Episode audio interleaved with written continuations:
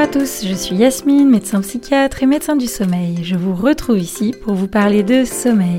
Je vous partage des infos claires et des astuces adaptées, applicables au quotidien pour qu'à la fatidique question alors bien dormi, chacun puisse enfin répondre un vrai et sincère oui le plus souvent possible.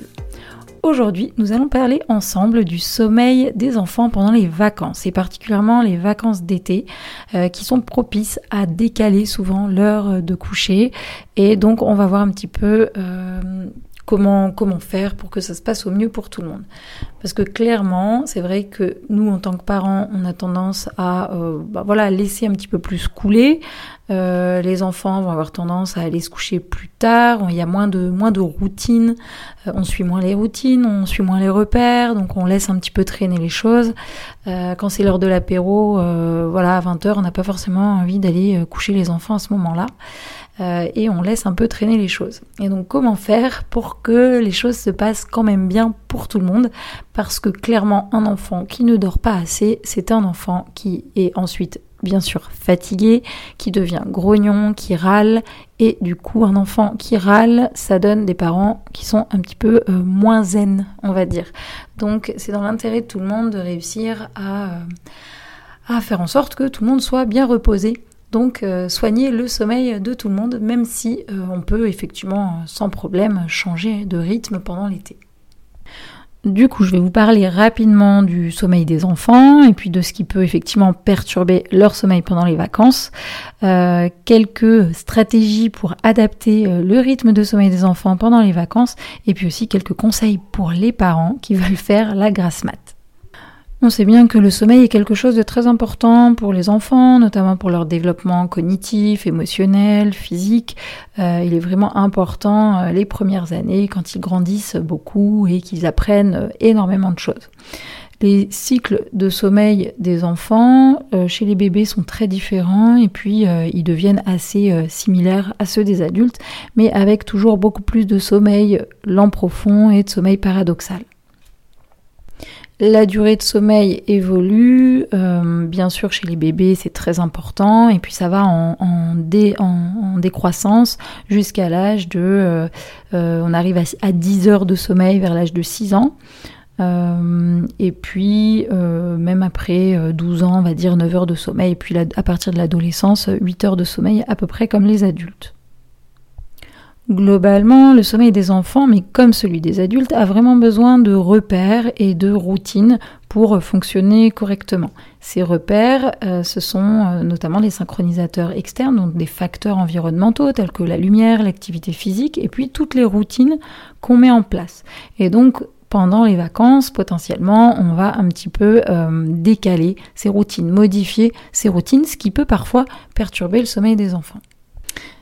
Et donc voilà, un, des premiers perturbateurs vraiment du sommeil des enfants pendant les vacances, ça peut être en fait la perte des routines quotidiennes habituelles euh, qui font qu'ils vont avoir moins de repères. Les journées qui sont généralement euh, plus structurés, là, vont l'être un petit peu moins, avec des horaires qui, de repas qui vont pouvoir être variables, un coucher qui va être souvent un petit peu plus tardif, et donc euh, un rythme qui peut être un petit peu plus irrégulier.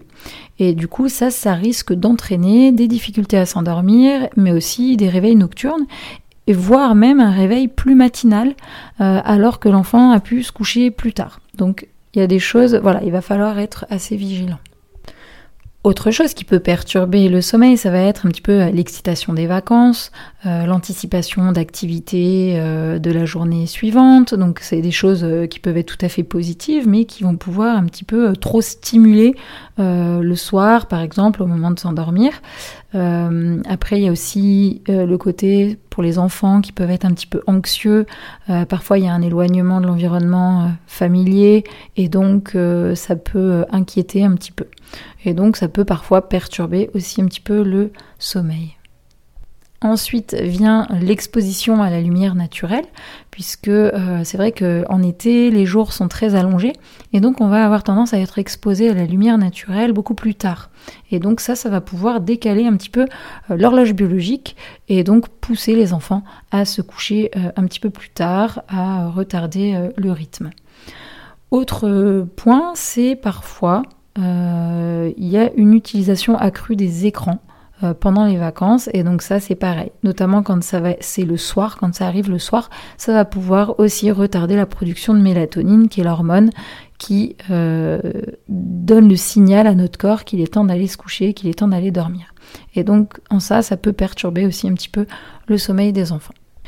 Et donc on voit bien que tous ces petits facteurs-là euh, combinés peuvent quand même euh, amener à une perturbation euh, du sommeil de l'enfant. Donc on va voir un petit peu comment faire pour justement limiter les effets. Première chose à retenir, c'est que en soi, c'est pas c'est pas gênant de décaler le sommeil des enfants. L'important, c'est vraiment d'avoir en tête le nombre d'heures de sommeil dont ils ont besoin. Donc à 6 ans, ça va être 10 heures de sommeil. Peut-être qu'à 2-3 ans, ça va être plutôt 12. Euh, euh, donc après, de bien euh, garder en fait l'amplitude horaire, de garder une sieste s'il y avait une sieste auparavant, mais qu'elle soit décalée peut-être pour être cohérente par rapport aux heures de coucher et de lever. Mais l'important, c'est vraiment de garder un nombre d'heures suffisant pour que l'enfant soit en forme et soit vraiment bien reposé. Maintenant, ce décalage, euh, l'idéal, ça va être peut-être de l'anticiper et de le faire arriver progressivement. Donc 15 euh, minutes par jour, de commencer à décaler en prévision des vacances.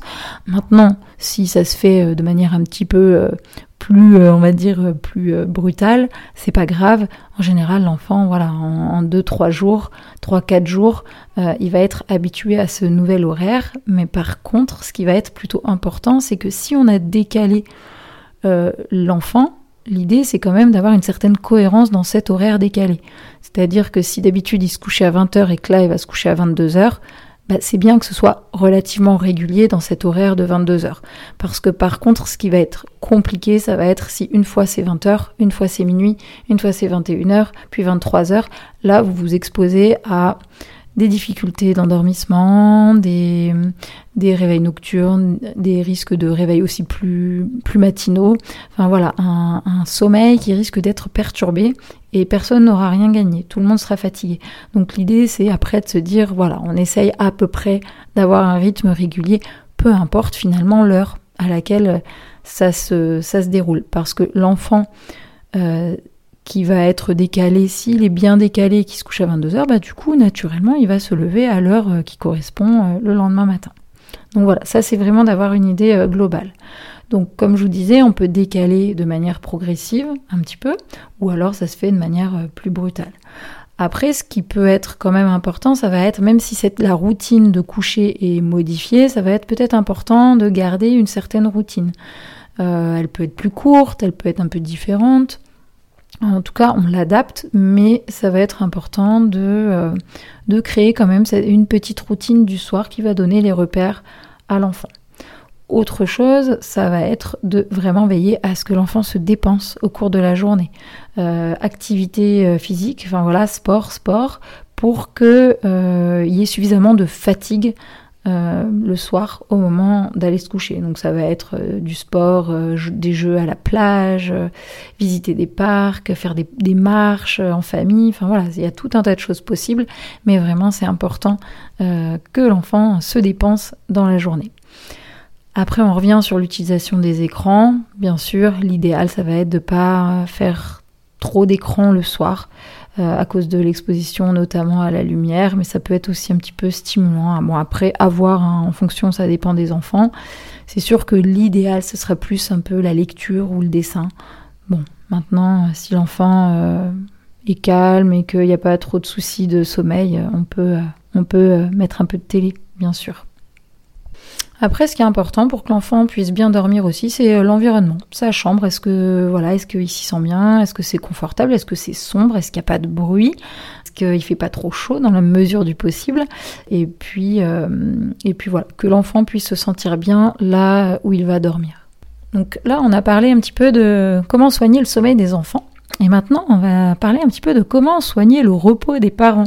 C'est important aussi pendant les vacances pour les parents de dormir correctement et en fonction de effectivement euh, l'âge des enfants et etc. Alors bien sûr, les conseils seront pas les mêmes. Euh, chacun prend euh, prend ce qu'il peut et ce qu'il veut. Mais voilà, il y a des petites, des petites astuces. Bien sûr, pour les bébés, ça peut être plus compliqué.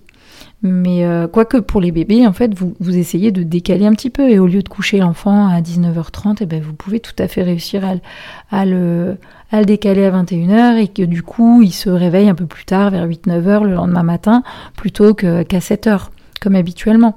Donc voilà, c'est toujours ça de, c'est toujours ça de prix. Et puis après, quand il y a des enfants du coup un petit peu plus grands, surtout, faut pas hésiter à les autonomiser. Donc vraiment, les enfants, les autonomiser. Donc leur apprendre, leur montrer par exemple, euh, leur, préparer un petit endroit où ils ont peut-être des madeleines toutes prêtes pour le matin s'ils ont faim et qu'ils puissent se servir eux-mêmes.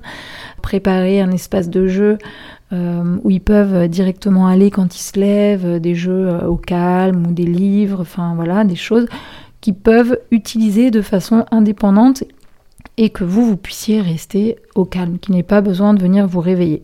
Donc ça, ça c'est déjà, c'est une chose. Après, euh, pour les, les, plus jeunes aussi, qui n'ont pas notion de, de l'horaire, ça peut être intéressant d'avoir des horloges éducatives où ils savent qu'ils n'ont pas le droit de se lever de leur lit avant euh, telle heure. Euh, donc vous vous mettez, vous, vous réglez en fonction de l'heure du coucher la veille, et avant telle heure, ils n'ont pas le droit de se lever de leur lit. Donc bon, tous n'écoutent pas, hein, on est, je suis bien d'accord, mais en tout cas c'est des pistes et on peut toujours essayer un petit peu de leur montrer des choses comme ça. Et puis ce qu'on évoquait tout à l'heure, hein, pour essayer de favoriser les grasses maths des parents, ça va être de décaler un petit peu euh, le coucher des enfants.